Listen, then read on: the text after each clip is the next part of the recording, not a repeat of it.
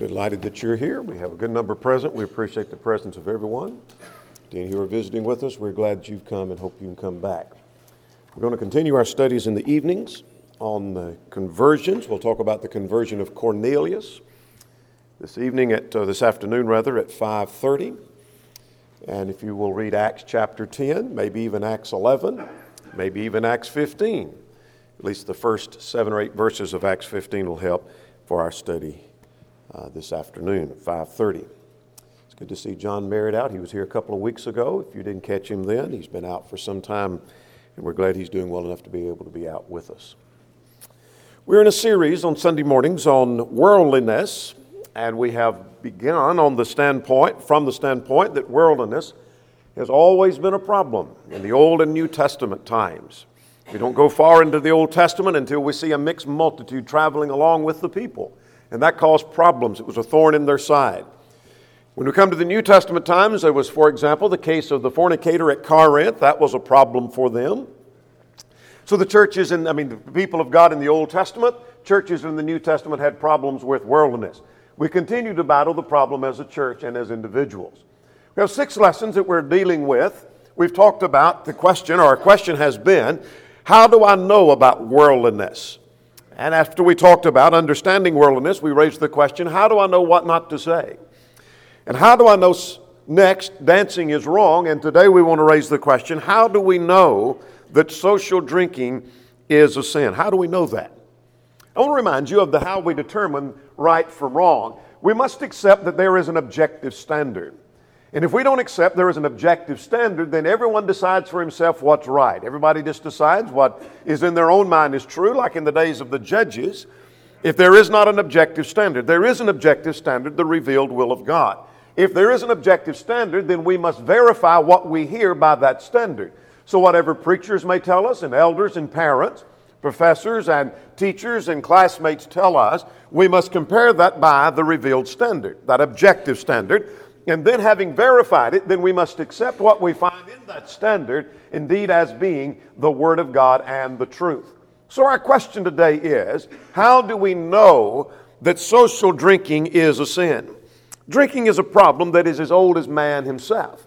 We don't go very far into the Old Testament until we see the case of Noah getting drunk, Genesis 9. And that might be surprising to the first person or the person who's first reading their Bibles and they are just introduced to Bible stories to find out what a great Bible character we have, and he got drunk in Genesis 9.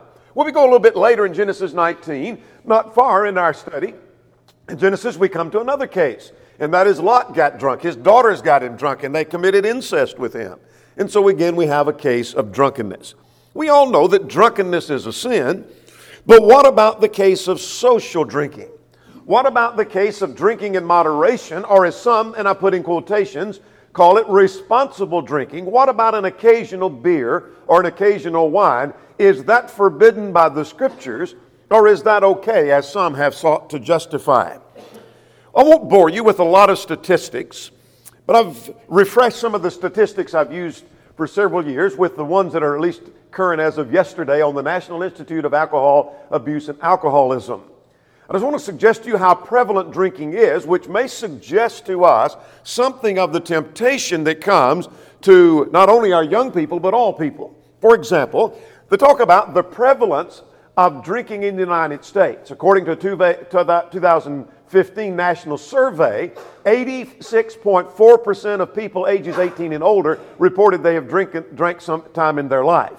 70% reported they've drank in the last year, and 56% say they have done so in the last month. Now, that means that nearly 90% of the people say we have, we've taken alcohol at some point in our life. More than half of the people say in the last month, I have partaken of alcohol. Now, you think about that when half of the people that you associate with in society are drinking. And that nearly 90% of them have done that at some point in their life. Furthermore, underage drinking, that 33.1% of 15 year olds reported they have had at least one drink in their lives. That's underage drinking.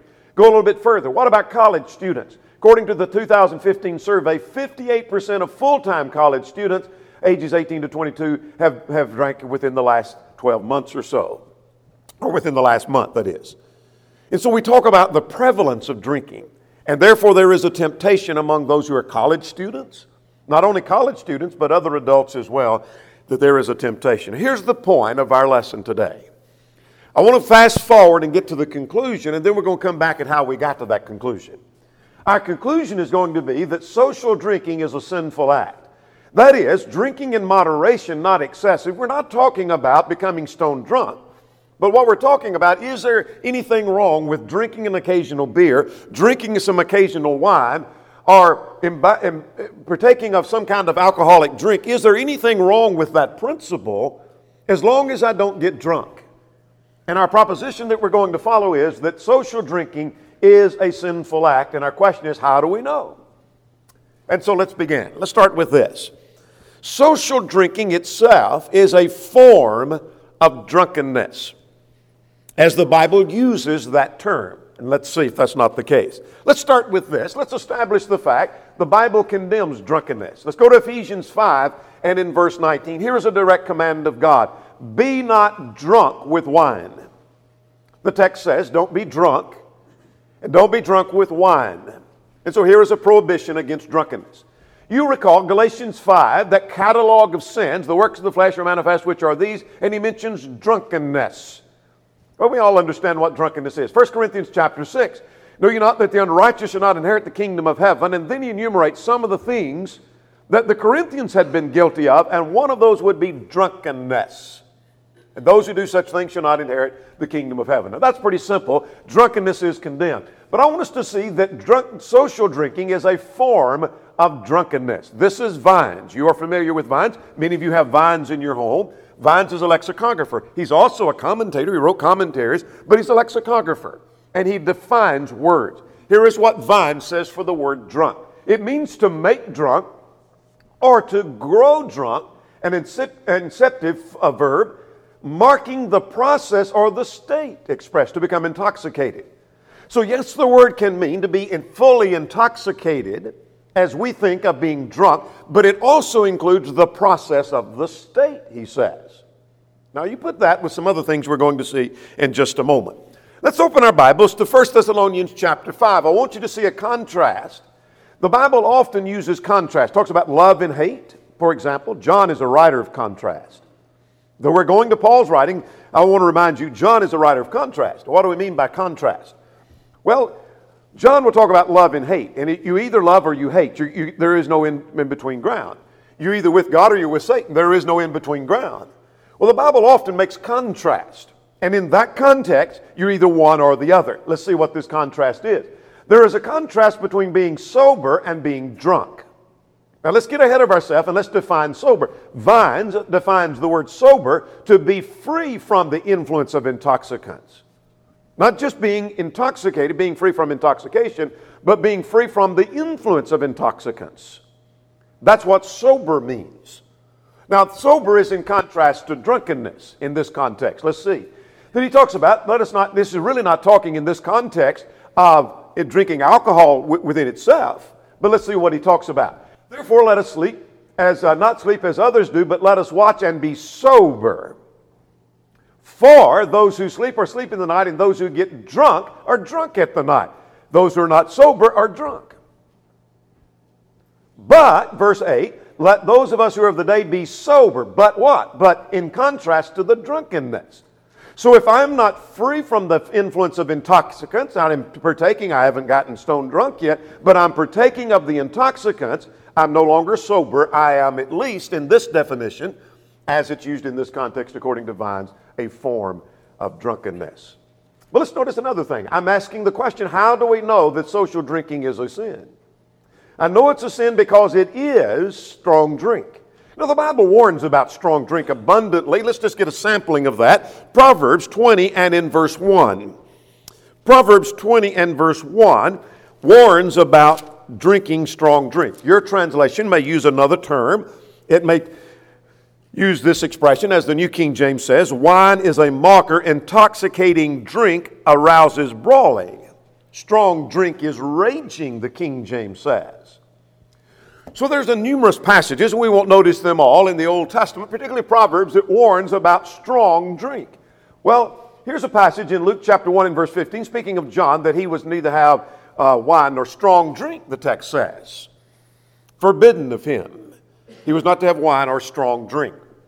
So the Bible would forbid strong drink. And I think any, even those who would uh, encourage social drinking, Christians who would encourage social drinking, would say, we don't need to engage in strong drink. We will not participate in strong drink. But what I want to suggest to you is today's drinks are strong by comparison. Let's talk about Palestinian wines. It is well understood, and we can document that, and we will before it's through, that Palestinian wines were somewhere between 5 and 8% alcohol content. But as we look at the drinks of the day, when you talk about distilled liquors, they're 45 to 50%. That's strong by comparison. Malt liquors are 4 to 6%. If the Palestinian wines that had alcohol were strong drink, then certainly the malt liquors would be strong drink and the wines 10 to 14%. So consequently, those are strong by comparison. Now let's look at some quotations from some references about Bible wines. This is from Robert Stein. Robert Stein says the ancient wine, in ancient times, wine usually stored in large portions called amphorae. The wine would be used, in, would be poured from the amphorae into large bowls called kraters, where it was mixed with water. Important point. What is important for us to note is that wine drank was mixed with water. So it was mixed with water. We'll say more about the mixing with water in just a moment. What we're trying to get a picture of is what was strong drink in the context of ancient times, of Bible times. McClintock and Strong. Some of you may have that set of Encyclopedia McClintock and Strong. Those were biblical encyclopedias. Uh, mixed wine is often spoken in Scripture. That was a different kind. Sometimes it was mixed with water to take it down. Sometimes with milk, like in the Song of Solomon, chapter 5 and verse 1. Well, let's go further. Sometimes it was mixed with spices. This is from Everett Ferguson in Restoration Quarterly. When speaking of the ordinary drinking beverage, the writer simply said wine, for it was taken for granted that it was a mixture of water and wine. And we're going to get some of the ratios of the mixtures here in just a second. The ISBE, that's International Standard Bible Encyclopedia, the proportion of water was large, only one third or one fourth of the total mixture being wine. Now, I'll give you a sampling of that in just a moment of how some of the ancient writers would talk about, some of the Greek writers would talk about the ratio in which the wine was mixed. Very little of it was strong drink, and so it was diluted down. We'll say more about diluting it in just a moment. Robert Stein, again, we've quoted him earlier, that drinking wine unmixed was looked upon as Scythian and a barbarian custom. And so to drink the, to take the strong drink within itself without watering and diluting it down so that it wouldn't be intoxicating was looked upon as a barbarian custom. Now here's some of the ancient sources that I just mentioned. Here's some of the ancient sources that show that the ratio of water to wine seemed to vary, but it was always diluted at from 3 to 1, the larger number being the, the water, 3 to 1, 4 to 1, 2 to 1, 20 to 1, Homer would say, or, or Pliny the Elder said that it was 8 to 1. That doesn't mean they're contradictory, but they're talking about different occasions where the wine would be watered down, it would be diluted. The point we're trying to make is that today's drinks are strong by comparison. Now, remember the 5 to 8% comparison? This again is taken from the National Institute of Alcohol Abuse and Alcoholism. Beer has about 5% alcohol, based upon 12 ounces of regular beer. The malt liquors have about 7%. The wine has about 12% and the distilled spirits, such as vodka and whiskey, etc., have about 40%. So any one of those is strong by comparison to the Palestinian wines. And so our point is this that social drinking, you drink a beer, you drink a glass of wine, you say, That's all I'm going to do. I'm going to drink a glass of wine. I'm going to drink a beer or two. That's all I'm going to do. That by comparison, that is tantamount to the strong drink or stronger than the strong drink of biblical times. Let's go again. How do I know that social drinking is wrong? Because drinking alcohol is harmful. Now, it harms the body. How do I know it harms the body? It's alcohol. Alcohol is a poison. It's a narcotic, it's a drug, it does damage to the brain. I won't take the time to give the medical evidence of that, but we could document that as you could and do the research and find out the damage that is done. But I'm more interested in 1 Corinthians chapter 6. Let's go there. And let me footnote at this juncture this same passage applies to the misuse of drugs, even the misuse, if you're abusing medical uh, drugs your doctor is giving you and you're abusing those, same principle applies. Same principle applies to smoking. We're not going to have a lesson on smoking. That's not part of our series, though we've done that before. The same principle. Same principle of smoking applies here. It's doing harm and damage to the body. What's wrong with damaging the body? Well, let's look at 1 Corinthians 6, 19 and 20. It is sinful to harm the body. Why is that? Well, look at verses 19 and 20. This is in the context of fornication. I understand that. But here's a principle that is stated that the body is the temple of the Holy Spirit and it is not ours. Do you not know that your body is the temple of the Holy Spirit which is in you, which you have from God, and you're not, you're, uh, you're not your own? You're bought with a price, therefore glorify God in your body and your spirit, which are God's. You say, what's the point? The point in the context is there is damage and destruction that is done against the body, verse 18. Fornication destroys the body. We have no right to destroy the body because it is the temple of the Holy Spirit. We are stewards of our bodies that belong to God. And so that's one of the reasons that indeed it's wrong. But I was driving through all of that to get to this point because this is where I want to spend our time. I want us to talk about how that drinking itself is condemned. And let's start with 1 Peter 4 3. If you don't get any other text this morning, and if you have just now caught up with and you say, oh, I've kind of missed about half of what you said, if you'll pay attention to this point, your time's going to be well spent. So let's open our Bibles to 1 Peter chapter 4 and in verse 3. This is an important text on this question. Peter is talking about how they had wasted their lifetime in doing the will of the Gentiles. In other words, when we were heathens, when we were pagans, we wasted our life doing the things Gentiles do. Like what, Peter? Well, he mentions this. Like walking in lewdness, lust, drunkenness, revelries, drinking parties, and abominable idolatries. Notice the one that is highlighted drinking parties. This is the New King James translation. Your translation may say drinkings, or it may use, if you have the King James, banquetings.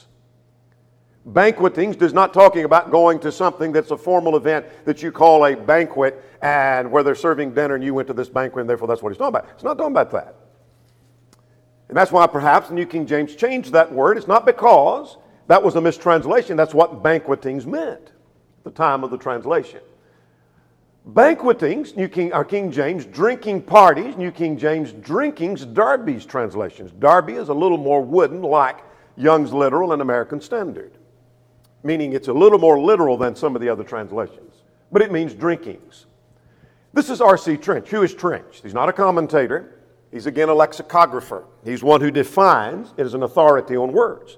Does that mean they're always right? But no, we're going to look at compounding evidence. That's what I want us to see.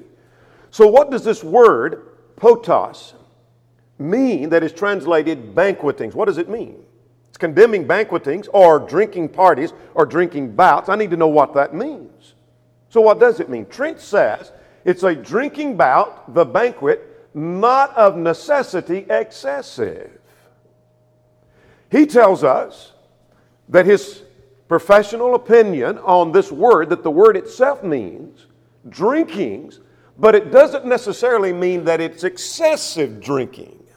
That describes social drinking. Well, let's discount him for the moment. Maybe he's wrong about that. Let's see what Strong says. Strong says that it means a drinking bout or carousal, banqueting. It means to imbibe or to drink. It comes from this root word that means to imbibe or to drink.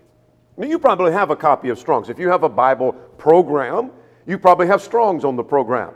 If you look your word up and find what the word means, it gives you a number and it'll tell you number 42, uh, uh, 4224 and tell you it comes from 4095 and 4095. That's just a, a reference where you can find what the word means. It means to imbibe or to drink. Let's go even further. The NET is one of those wooden translations, calls it a drinking bout. And then there's a TN. If you have the uh, NET translation or you look it up on your phone, uh, many of you have that access. We'll go ahead and look it up on your phone if you want to right now. And you'll find a little TN. You hit the TN, that means translator's note. Here's what the translator's note says according to BDAG. That's Bauer, Danker, Arndt, and Gingrich. BDAG said that the term means to refer to a social gathering in which wine is served. Hence, drinking parties. However, it refers to this collection of terms, the association. That's what this word collocation means. It's association with other terms in the context. That it suggests something less sophisticated and more along the lines of a wild and frenzied drinking bouts. So it included this drinking bouts, but he is saying that it means a drinking or it means a place where wine is imbibed. That's what it means. Well, let's go even further. Let's go to BDAG itself. Again, that's Walter Bauer that was later translated by uh, Gank, uh, uh, Arndt and Gingrich and then Gingrich and Danker. That's how I got all the terms. That's why we call it BDAG. It's a big, long, convoluted title. But nonetheless, BDAG says it's a social gathering at which the wine was served. So it's a social gathering where wine is served. Now, how does that not fit the context or the, the concept of social drinking? And defining words are important. Let's go further. This is A.T. Robertson. Many have thought he was the greatest Greek scholar of the last century. Whether or not that's true, here's what he said. The old word for drink, potos, means an old word for drinking, carousal, here only in the New Testament. What does he mean by that? This is the only place potos is used. Only place. You're not going to find it anywhere else in the New Testament. This is the only time it's used. And it seems strange to find, in light of these words, it seems strange to find modern Christians justifying their personal liberty to drink and to carouse, to say nothing of the prohibition law. In other words, he said, look at this word and it's condemning drinking, and how could you, as a Christian, justify drinking in light of that? Seems kind of strange, Robertson says. Nida said drunkenness may be referred to as frequently getting drunk or constantly drinking too much, but in this type of context, a term for drinking, there's our word potos, must indicate the drinking of intoxicating liquors. Now, why am I keep compounding those passages on 1 Peter 4 3? Because you could easily find, for example, let's just take the word uh, psallo, which is the word for psalm. You can find some authority somewhere that says inherent in that word is a mechanical instrument of music. Okay, I got that. But you can't compound that over and over and over and over and over and over again. You can't do that. So, here, when we come to this principle, we can compound that definition over and over and over that it has to do with drinking. It includes drinking. Now, does it include going further? Yes, but it also includes the drinking. Let's go to 1 Peter 5 and verse 8. Now, if you don't remember anything else, remember 1 Peter 4 3. We've got to grapple with that passage. 1 Peter 5 and in verse 8 Be sober, be vigilant, because your adversary, the devil, walks about as a roaring lion, seeking whom he may devour. Let's focus on this word sober. And what the word sober? Again, Vines, as we've already noticed, says it means to be free from the influence of intoxicants, to be free from that influence of intoxicants. Strong's and, and Donnegan's lexicon says it means to abstain now, if I'm drinking a beer, I'm not abstaining. If I'm drinking some wine, though I'm not getting drunk, I'm not abstaining. To be sober in this text means to be free from the influence and to abstain. And so the Bible does condemn the drinking. Let's briefly mention this, and then I want to get to some arguments that are made to justify this. It influences others. If you are a social drinker, and there are Christians who are, and you go out and you have an occasional beer, you have an occasional wine. You may even have it in your home and you have some friends in and you drink in front of them. You are the greatest advertisement to carry people to alcoholism and to drunkenness that there is. And you say, How so? It is the moderate social drinking that is the major cause of recruiting new drinkers. It is not your friend that is a drunk or an alcoholic that is going to the meetings trying to get off of his alcohol, that has lost his job, has been arrested several times for DUI. That's not the person that's the great advertisement encouraging more people to drink. Nobody looks at the alcoholic and the drunk saying, you know what, I think I want to get started drinking. I think I'm going to get me some wine and drink like them. It is that social drinker that is the greatest encouragement toward that. Let's go to Matthew chapter 18. Could my example if I'm a social drinker, encourage someone to imbibe and to partake and make them think that, you know what, maybe I can drink a little bit and it'll never lead to that state of alcoholism, but then it ultimately does, and it has in many cases. In fact, every alcoholic started drinking occasionally. Look in Matthew 18, verses 6 and 7. What I want you to notice is the principle of causing another to sin. Jesus said, Whoever causes one of these little ones who believe in me to sin, you say, Well, I don't think I could ever cause someone to sin. They sin on their own. Well, they do sin on their own, that's true, but there is some responsibility. And you say, How do you know this? Read the text again. Whoever causes one of these little ones to sin, it would be better for him that a millstone were hung around his neck and that he would drown in the depths of the sea. That's what Jesus is talking about in the next verse of offending somebody. It means to lead or to cause them to sin. Now, there are Christians who argue that social drinking is justified, and here are some of the passages that they use. And so let's open our Bibles now to John chapter 2. One of the first ones is the case of Jesus turning water into wine. So let's turn to uh, John chapter 2, if you will. This is the first miracle that Jesus performed. It was in Cana of Galilee. Early in his ministry, he comes to Cana. There was a wedding feast, John chapter 2. They were drinking, the text says, wine. The wine ran out. Jesus turned some water pots full of water and changed the water into wine. The point of it is that Jesus worked a miracle and gave evidence and proof indeed of who he claimed to be.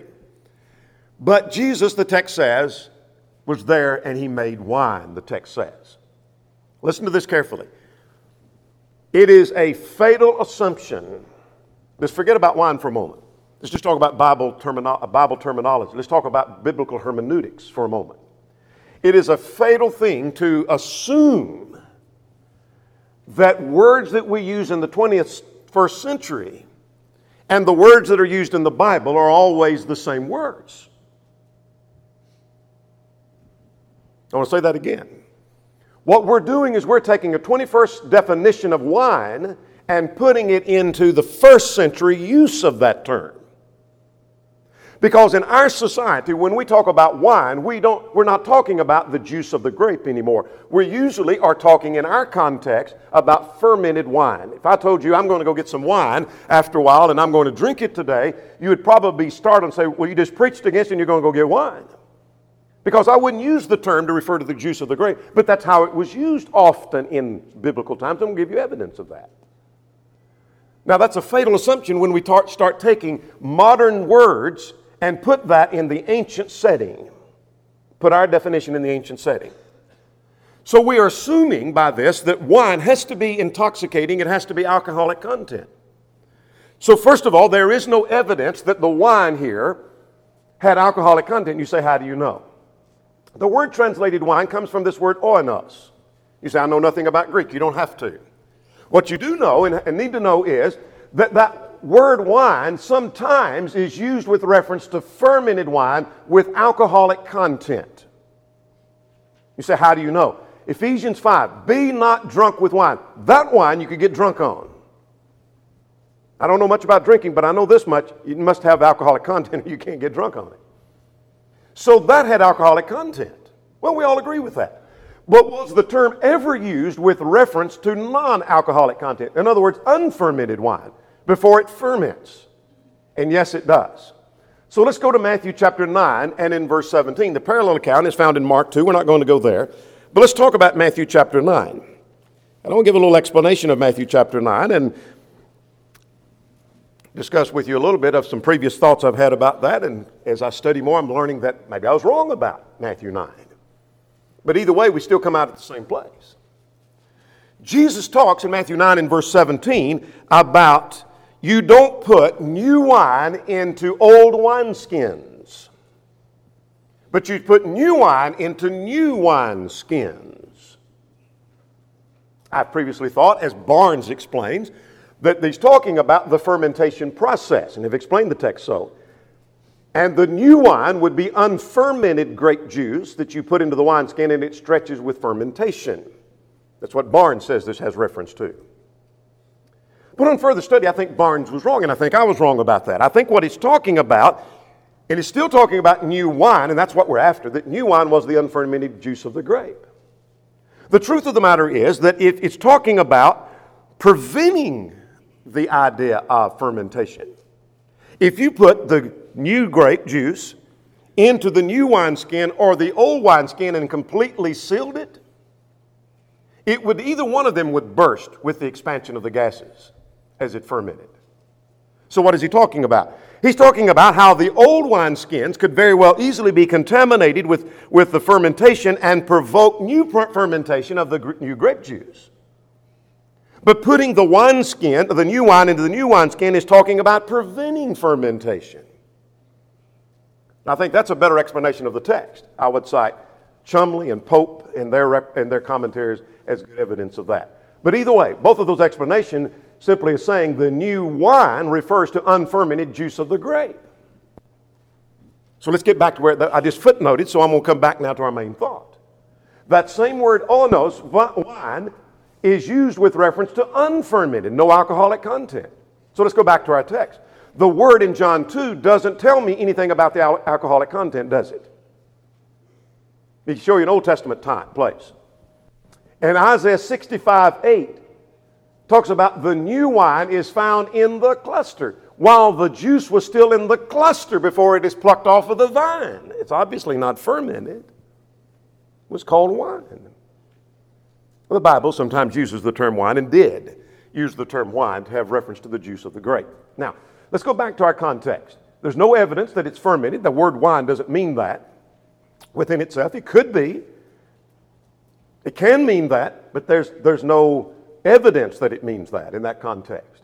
If this passage justifies social drinking, it would justify excessive drinking. You say, how do you know? Let's go back to John chapter 2. Do you remember how much wine Jesus had made? There were six water pots, the text says. Do you notice that in John 2? There were six water pots, verse 6, each containing 20 to 30 gallons apiece. That's 120 to 180 gallons. Jesus didn't make a gallon or two of wine so each one could have a little sip of alcoholic content. If he made alcoholic content, he made 120 to 180 gallons of intoxicating beverage. If it encourages anything, it encourages excessive drinking. If it encourages social drinking. John 2 doesn't encourage that at all. Go to 1 Timothy 5:13. Paul told Timothy, "Drink a little wine for thy stomach's sake." Again, it is assumed because we use the term wine to have reference to alcoholic content, that must mean what it is there. It's that same word, oinos. We've shown it can mean intoxicating beverage. It can mean the juice of the grape, even while it's still as must. Wine doesn't have to be fermented. There's no evidence that's what it means there. Evidence could be cited that there is medicinal value in drinking the pure juice of the grape far before it's fermented. But let's just assume, for argument's sake, that it is talking about alcoholic content. This was for medicinal purposes. The doctor may prescribe you medicine that has large alcoholic content, and you take that and you kind of feel woozy, but that's exactly what needed to be done for your medicinal purpose. No one opposes that. That's not what we're talking about. And so, either way, on this text, it doesn't justify social drink because that's not what he's telling Timothy to do. Take a little wine for your stomach's sake, he said. It is not evident that it has reference to alcoholic content. Let's look at another text 1 Timothy 3 and in verse 8. This is an often misunderstood text talking about the qualifications of deacons. They're not to be given to much wine. The assumption is that the deacon and, and the elders to be given to no wine. The text says not to be given to wine, but the deacon is not to be given to much wine. And the assumption is that elders can't drink any, but deacons can drink a little. And that is, first of all, uh, the one who makes that kind of argument doesn't understand biblical hermeneutics. They don't understand how to interpret the text. Those phrases mean the same thing. First of all, it assumes that you can have a little bit, is what that assumption is. If that be the case, then a passage that forbids killing means you can beat them as long as you don't leave, you just leave them alive. Is that what that passage? No, it's forbidding killing. Well, same thing here.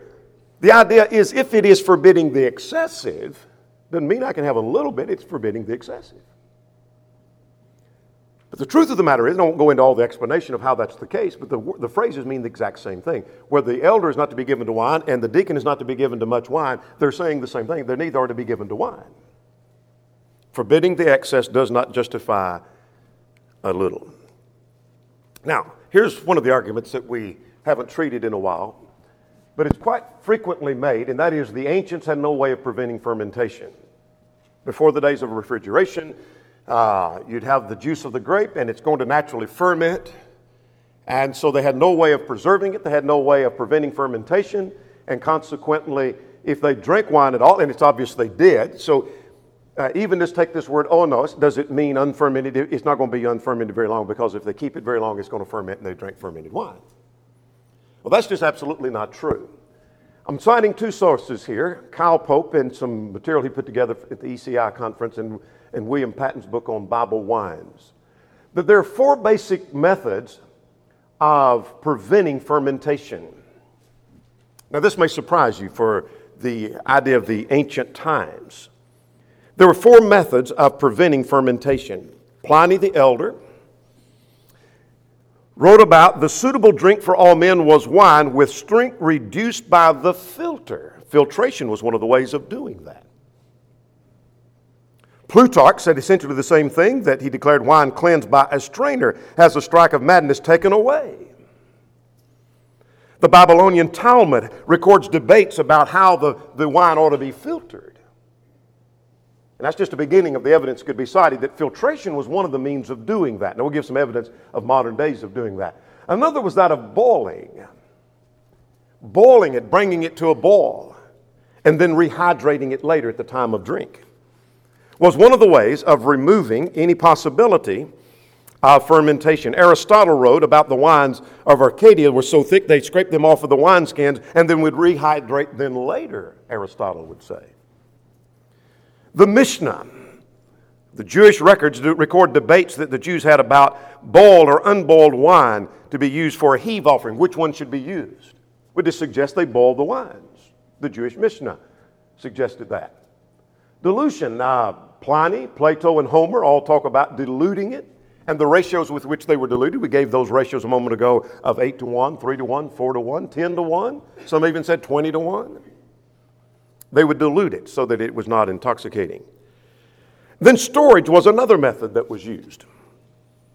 Cato the Elder, this was about 200 years before Christ, claimed that must, that is, while the, when you still have the grape and the stems all together and the juice is coming out, was stored in an amphoria, that's a jug, coated with pitch, could be stored 30 days in a water tank, and could be removed and kept as must for a whole year, he said. That was before the time of Christ. There were at least four different methods that would be used. Now, Brother Kyle Pope, when I mention Pope, that's Brother Kyle Pope, who preaches in uh, Texas. Quite a scholar. And Brother Pope gave an experiment. He was challenged on this point by a Christian who said, You're wrong about that. There, there was no way of preserving uh, in Palestine conditions, there was no way of preserving so that it did not ferment. So he decided to try it himself. So he said, Here's what I did. So pay attention to this because this is how this, see how this thing played out. He said, What I did is I took 11 and a half pounds of black grapes and uh, test two of the common methods of ancients talked about of filtering and boiling. So in May of the same year, he did six simple tests, tests from the grapes from the hand squeezed. He said the first was pure grape juice. The second was juice filtered through a cloth. The third, juice was filtered and brought to a boil, and the remaining samples were juice that was filtered, boiled, and then recut or reduced by a third and a fifth and a tenth of their original volume. He did this under the direction of a doctor who was a member of the church, a deacon in the church where he was, who was a professor at A&M University. Did it under his direction. He is a professor of chemistry. And he said months later they opened it up and they used equipment supplied by another scientist who was a member of the church, and here was the results. I don't have time to go through all the details of that, but he had unfiltered grape juice. Then he had filtered grape juice that he stored and sealed, and filtered and boiled, and then filtered and cut by one third, one fifth, and one tenth. And he sealed it in May of 2010. He opened it up in January of 2012. Plenty of time to ferment. The unfiltered, when tested later, had 6% alcohol but all of the filtered and the filtered and boiled and that which is cut, every bit had 0% alcohol and had been preserved. What does that tell me? What that tells me is that there were methods of preserving that. So, this argument that says there was no way of preserving that, and if they drank wine at all, then they had to drink alcoholic content. That's just not so. That can be demonstrated in the, in the science lab even today that you could take it, you could filter it, you can boil it, you can cut it, and then test it a year and a half later, and it still has no alcoholic content. It's possible. That's an argument that's fallacious. So, what have we tried to do this morning? Address the question is social drinking a sin? And then, if it is, how do I know that? Well, I know it because it's drunkenness. I know it because it is strong drink. I know it because it's harmful. I know it because it is specifically condemned, 1 Peter 4 3, because it has an evil influence upon others. And I know it's wrong because any argument that's been made to justify it just doesn't, doesn't hold water, just doesn't work. May the Lord help us to have a better understanding of the things that He forbids in the pages of the New Testament. There may be one or more present who's not a Christian, who's not a child of God. Would you come believing that Jesus is the Christ? the Son of the living God, would you repent of your sins, acknowledge your faith, be buried in the waters of baptism for the remission of sins? If you're subject in any way, would you come all together? We stand and sing.